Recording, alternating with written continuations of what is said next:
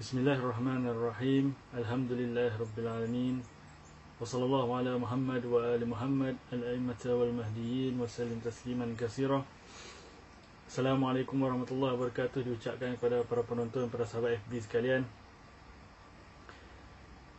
Hari ini saya sekadar ingin menanggapi tentang uh, kewujudan lebih lebih daripada uh, 12 orang imam uh, menurut uh, pengriwayat, pengriwayatan uh, dari jalur uh, Syiah. Okay. Kerana setelah sejak beberapa lama kita berdiskusi dengan sahabat-sahabat Syiah, okay, kita telah bawakan pelbagai dalil dari sumber Syiah, daripada sumber riwayat para riwayat, riwayat para imam Ahlul Bait.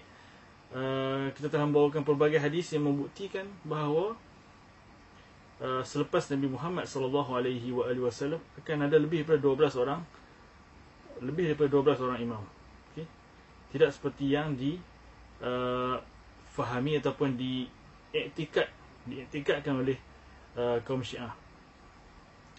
Uh, kita telah bawakan pelbagai hadis antara hadis wasiat Nabi Muhammad sallallahu alaihi wasallam di malam kewafatannya yang dengan jelas menyebutkan bahawa selepas uh, selepas baginda uh, akan ada 12 orang imam dan akan ada 12 orang mahdi okey? Dan mahdi yang ketiga uh, dan uh, mahdi yang pertama itu bernama Ahmad uh, apa? Uh, awal mukminin okey? Kemudian kita ada juga hadis yang mutawatir daripada para imam ahlul bait yang menyebutkan bahawa selepas 12 orang imam akan ada 12 orang mahdi okey? Yang juga disebutkan oleh para imam ahlul bait pada mahdi juga adalah khalifah Allah hujjah Allah kerana itu di, mereka disebutkan dalam wasiat Nabi Muhammad wasallam namun ada juga hadis yang mutawatir yang matanya adalah yang disebut menyebutkan bahawa Rasulullah bersabda ataupun para imam bersabda akan ada 12 orang imam dari keturunan Ali alaihissalam. Ada 12 orang imam dari keturunan Ali alaihissalam yang disebutkan dalam dan direkodkan dalam pelbagai kitab-kitab hadis seperti Bihar al-Anwar, Al-Kafi uh, dan diriwayatkan dan dis, dis, dis, disahihkan oleh Uh, para ulama-ulama Syiah. Okay. Jadi kalau disebutkan mata hadis tu uh, 12 orang imam, 12 orang imam dari keturunan Ali, maka sudah tentu uh, jumlah imam selepas Nabi Muhammad sallallahu alaihi wasallam sekurang-kurangnya adalah 13 orang. Jadi persoalan yang akan timbul adalah siapakah imam yang ke-13 tersebut. Uh, dan kita telah bahaskan perkara ini memang ia merujuk kepada Ahmad yang disebutkan dalam wasiat Nabi Muhammad sallallahu alaihi wasallam sebagai imam yang ke-13 selepas Imam Muhammad uh, Al-Mahdi Muhammad ibn Al-Hasan Al-Askari salam ke atasnya. Jadi terlalu banyak hadis-hadis uh, tersebut dan insya-Allah dalam link uh, di ruangan deskripsi kita akan uh, saya akan linkkan uh, hadis-hadis tersebut untuk pembacaan lanjut uh, para saudara sekalian kerana kalau saya nak bahaskan satu persatu hadis tersebut di sini akan menjadi terlalu panjang. Jadi apa yang saya akan lakukan sekarang adalah saya akan kongsikan satu uh, klip video perbahasan daripada Said Kamal Haidari, okay? Said Kamal Haidari yang menyebutkan bahawa hadis tentang 13 orang imam ini hadis dengan matan akan ada 12 orang imam dari keturunan Ali ataupun 12 orang imam dari keturunan Nabi Muhammad sallallahu alaihi wasallam. Hadis-hadis ini adalah hadis yang mutawatir dan bersanad sahih. Okey, yang menunjukkan bahawa kewujudan imam adanya kewujudan imam yang ke-13.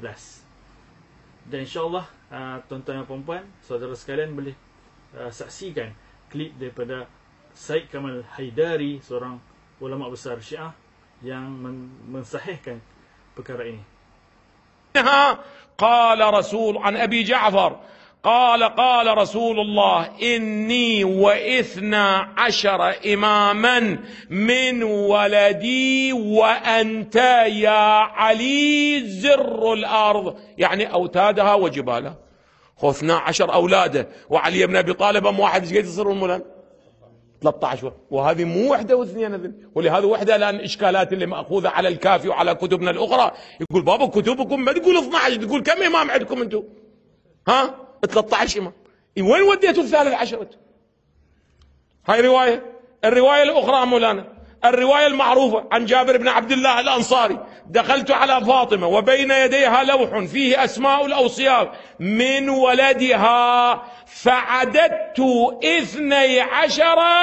آخرهم ماذا؟ المهدي. ثلاثة منهم ثلاثة منهم ثلاثة. هو ولد فاطمة 12 وعلي وظيفة على إيش يصير مولانا؟ هاي 13 وهكذا مولانا. كم رواية صحيحة السند ينقلها وها على هذا المنوال. والحمد لله رب uh, begitulah perbahasan dari Syed Kamal Haidari uh, yang dengan jelas menyebutkan bahawa hadis dengan matan 12 orang imam dari keturunan Ali atau keturunan Nabi Muhammad SAW adalah sahih. Okay. Jadi uh, mungkin kalau perkara ini datang daripada saya, sahabat-sahabat Syiah sekalian akan mengatakan siapalah saya dan saya bukan seorang alim ulama dan sebagainya. Namun ini adalah ayatullah al-uzma Syed Kamal Haidari menyebutkan sedemikian. Maka sudah tentu ia menjadi sesuatu yang bersifat mengikat kepada kalian uh, sahabat-sahabat Syiah sekalian yang mengamalkan taklid kepada uh, golongan-golongan para uh, agamawan seperti Syed Kamal Haidari. Maka untuk kalian menafikan perkara ini maka kalian memerlukan satu hujah yang lebih kuat kerana bukan saja hadis-hadis ini mutawatir malah kini adanya para ulama besar kalian. Ayatullah Al-Uzma menyebutkan dan bersependapat dengan kami. Maka uh, insya-Allah ya, itu saja perbahasan hari ini ataupun perkongsian yang saya ingin buat hari ini. Uh, selamat mengkaji dan jika ada sebarang bantahan saya persilakan untuk kalian menjawab uh, dalil-dalil yang saya kemukakan di ruangan deskripsi dan juga apa yang disebutkan oleh Syed Kamal Haidari. Insyaallah saya menantikan jawapan-jawapan balas daripada kalian. Uh, terima kasih kerana menonton.